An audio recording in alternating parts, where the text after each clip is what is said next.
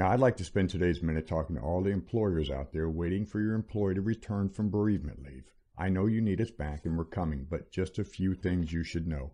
First, we didn't sleep or eat very well while away, and that takes a toll even we might not be aware of. And guess what? We're not going to just get over it. You think we will, and we might even trick you from time to time because we're trying our best to look okay on the outside. See, we're really just getting back to work just when transitioning from the first phases of our loss to the next. In the first phase, the emotions of grief were intense and nonstop.